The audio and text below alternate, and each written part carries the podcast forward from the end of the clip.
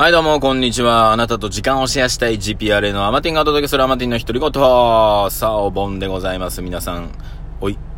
おいおいおいってなんだね。えー、いかがお過ごしでございましょうかということでね、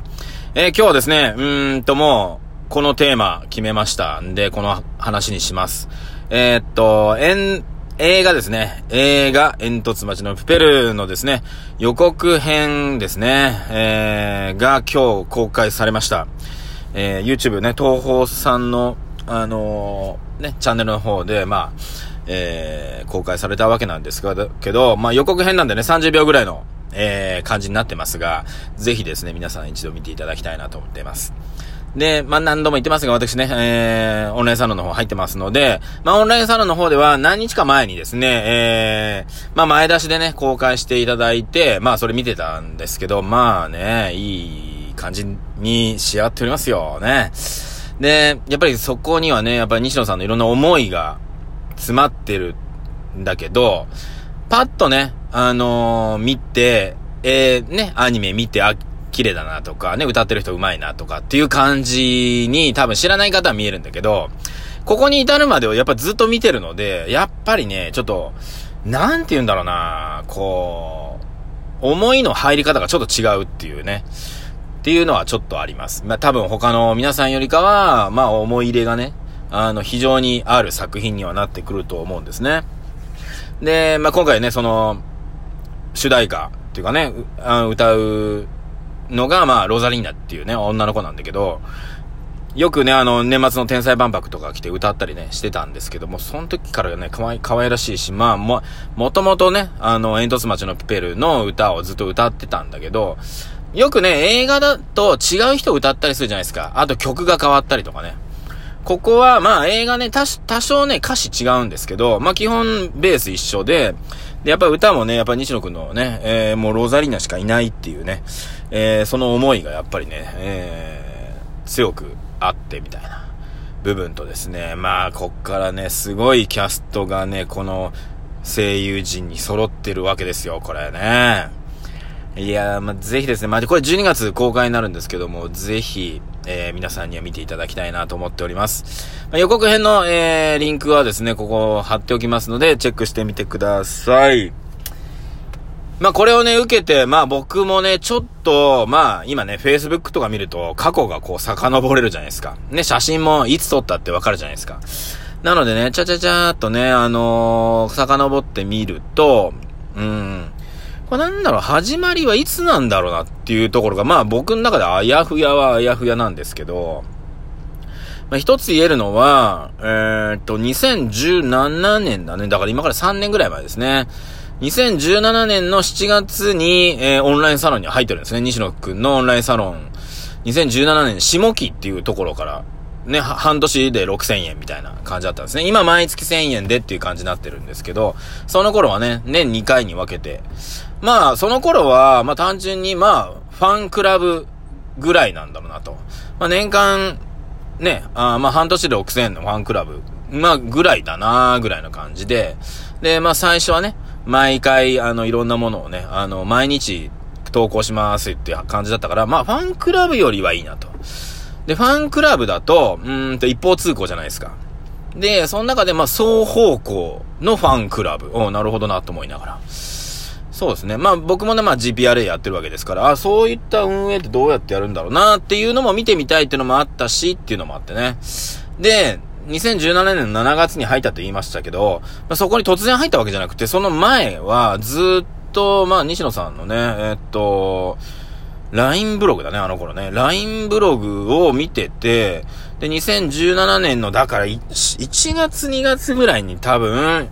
いろいろ知ったのかないや、もっと前だな。2000、だから16年の冬ぐらいだね。に、多分、知ったんじゃないかな。その頃あの、無料公開とかしたのかな、プペルのね。そう、だから多分それで知ったのかもしれないですね。うん。そうだな。うんうん。まあでも、あ、でも違うな。でもやっぱ俺きっかけやっぱ武井壮さんのツイッターで、まあ西野くんの番組出るよっていうので、それを見たのがきっかけな気がすんな。あれいつなんだろう？あれいつだ？えーとね、今ね、ちょっと調べてみましたけど、2016年の9月ぐらいに、竹井壮さんのね、えー、が、ちょうど放送されてるので、多分、まあ、その2016年の秋以降だよね。多分、そこで知ってるんだろうな、西野くんの動きをね。で、2016年で、まあ、あちょろちょろね、多分、西野さんのことを見始めて、まあ、キングコングとしてはずっとね、あの、テレビで見たりとか、まあ、名古屋でもね、あの、夜中番組やったりしてたので、まあ、それは普通に見てたんだけど、一人のね、あの、個人として見始めたのはそのあたりですね。で、2017年入って、まあ、多分無料公開とかいろいろやり始めたんだろうね。で、そこで見て、うーんと、あ、なるほどなと。で、そこで、えっと、オンラインサロンみたいなのをやってるっていうのを知って、て、入ろうかなと思った覚えがあります。で、2017年の3月4月ぐらいに、えー、オンラインサロン入ろうと思ったんだけど、まあ、その頃ね、あの、さっきも言ったんですけど、半年6000円だったんですよ。そうすると3月に入ると、まあ、あと残り3ヶ月、4ヶ月、2ヶ月、3ヶ月ぐらいしかないのに、6000払うのもったいないなって あの頃はちょっと思ってて、うん。で、あのー、次のね、募集がある時まで待とうと思って、それまでは多分ね、ずっとその LINE ブログ毎日見たりとか、そういった感じだった記憶があります。はい。で、まあ、はみ出したをね、あのー、その竹井壮さんの回を見てから、まあ、あのー、フジテレビのね、オンデバンド TV なので、まあ、月いくらみたいな、無理、一月無料だったかなだったので、もう一月の間にその、その前をね、全部遡って見たんですよ。ダーッとね。したら、えー、今でいうショールームの前田さんだったり、えー、FR2 のね、石川亮さんであったりとか、えー、っと、あのー、なんだ、クラファンやってるあのね、キャンファイヤーの家入さんとか、そういった方とかね、あの DM の社長の方とかね、えー、亀、な、名前なんだっけな。うん、ね、亀井さん？あ、ちゃった、なんだかな。ね、とか出てくるわけですよ。で、ああ、なるほどなっていうところを見ながら思ってたね。確かにね。あれ、3年、4年、まあ、3、4年前ってことなんですね。まあ、そう思うとね、こちとらね、平平凡凡な、えー、生き方をね、してる中、こう、向こうはさ、3、4年でぐわーってかか変わってね、すんごい前に進んでるな、と思いながら、ね、見ておりますよ。同じ、ね、皆さん同じ時間、ね、同じ、そんなに変わらない能力、ね、人間ですからね。中で、もう年月というものでこんなに差が開くっていうね。だか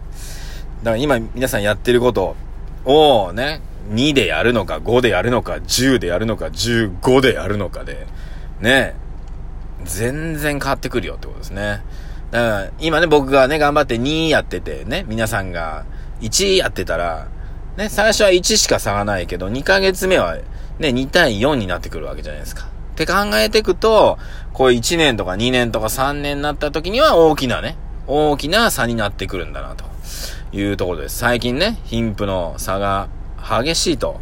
よく言いますが、それ多分ね、何年前からこうちっちゃく、ちょっとずつ差がつき始めてたのが、今、時が過ぎて、大きくなりすぎてんだよなっていうことに、今ね、えー、気づいちゃいましたね。貧富の差はだから福利が効いちゃったんだろうね。はい。なので、これから先もね、さらに、えー、開く可能性がありますんでね、これ気をつけないとね。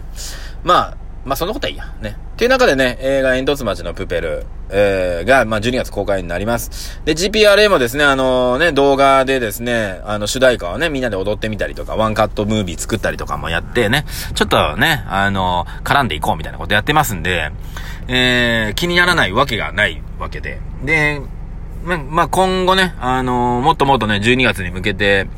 いろんなね、皆さんには見ていただきたいなっていうとこと、僕のところには多分、あの、ペアチケットがね、もうすぐ台本とペアチケット届きます。映画の台本とペアチケット届きますからね、もうすぐ。もうね、あの、周りのね、サロンメンバーの方、届いてよっていう人いるんですが、僕来週かな？来週、ん ?20 何日に届くって言ってたんで、えー、全然ね、えー、まあ、待ってますけども、うん、すごいよね。映画の台本、映画の台本っすよ。もう先に見れちゃうんで。はい。ね、なのでぜひですね、えー、知りたい方は、あの、僕にご連絡いただければ ね、こっそり。まあ、こっそりと言わず見せますんでね。はい。っていう形で、えー、っと、まあね、なんか今までそういう、で、そこに向かってね、西野さんが動いてきたのをずっと見てるわけで、その一環で、まあね、ダサいダンサーズっていう大したことないのかもしれないけど、ね、関わり方をしたりとか、はい。まあでもね、そのおかげで、まあ、西野さんをね、あの、ちょっと応援したいなっていう気にもなったし、ね、あんあんなまっすぐな目をした人はね、そうそういないな。うん、芸能界とかって、まあちょっとね、ちょっと、んって思う時あるけど、いや、芸能人じゃないな、この人っていうぐらいまっすぐな目をしております。はい。なので、ぜひね、あの、一緒に飲んだり、一緒にご飯食べたりね。まあ僕の場合一緒に風呂まで入ってるんですけど、あのー、なんだろうな。うーん、やっぱね、そういうことをすると、なんだろう、非常にね、情が湧くわけじゃないけど、いや、この人をちょっと応援したいなとか、なってくるんだなっていうのはちょっと感じました。なのでね、えー、まあ、それを踏まえましてですね、私、アマティンもですね、まあ、もうすぐ50になりますけどもね、おっさんを応援していただくためにですね、えー、みんなとね、えー、まあ、女性を中心にね、風呂を入っていこうと思っております。変態か。ね。まあ、それは冗談ですけども、まあね、ちょっとご飯とかね、あの、飲みに行きながらね、皆さんとね、あの、膝を突き合わせていろんなお話、えー、聞けたらいいな、なんて思っております。が、まあ、今ね、コロナがあってね、そうそうできないっていうのもあるので、リモートでね、やります。で、今度また GPRA のライブの中で、トークライブ8月30日やります。で、ゲスト、ね、えー、僕が出会った一般のね、方、まあサロンメンバーさんもいるんですけども、を、まあゲストに迎えながら、まあ GP のね、えー、あがちとかうちのメンバーとね、こう絡んでっていただきながらね、みんなのいろんな話聞いていこうと思っております。ということで、今日はここまでです。それではまた。